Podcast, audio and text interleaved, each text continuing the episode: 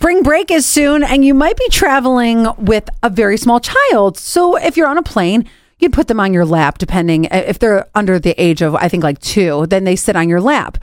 Well, flight attendants want to stop that from happening. They would like a change. They want to eliminate this. And the reason being is Union President Sara Nelson said, We've seen airplanes go through turbulence recently and drop 4,000 feet in a split second. Oh my God. In one instance, seven people were injured and an infant went flying from the adult's arms. I wouldn't think that you would let go of your kid. Well, But- it happens so suddenly you just don't even realize your your own Mm-hmm. natural reaction is bah, and you know the baby went boom. I, it's terrible, I know, but I, I actually was watching it on the news this morning. I I have to agree with them. Keep the kids in the car seat or some sort of a restraint. I always recommend keeping your kids in a restraint.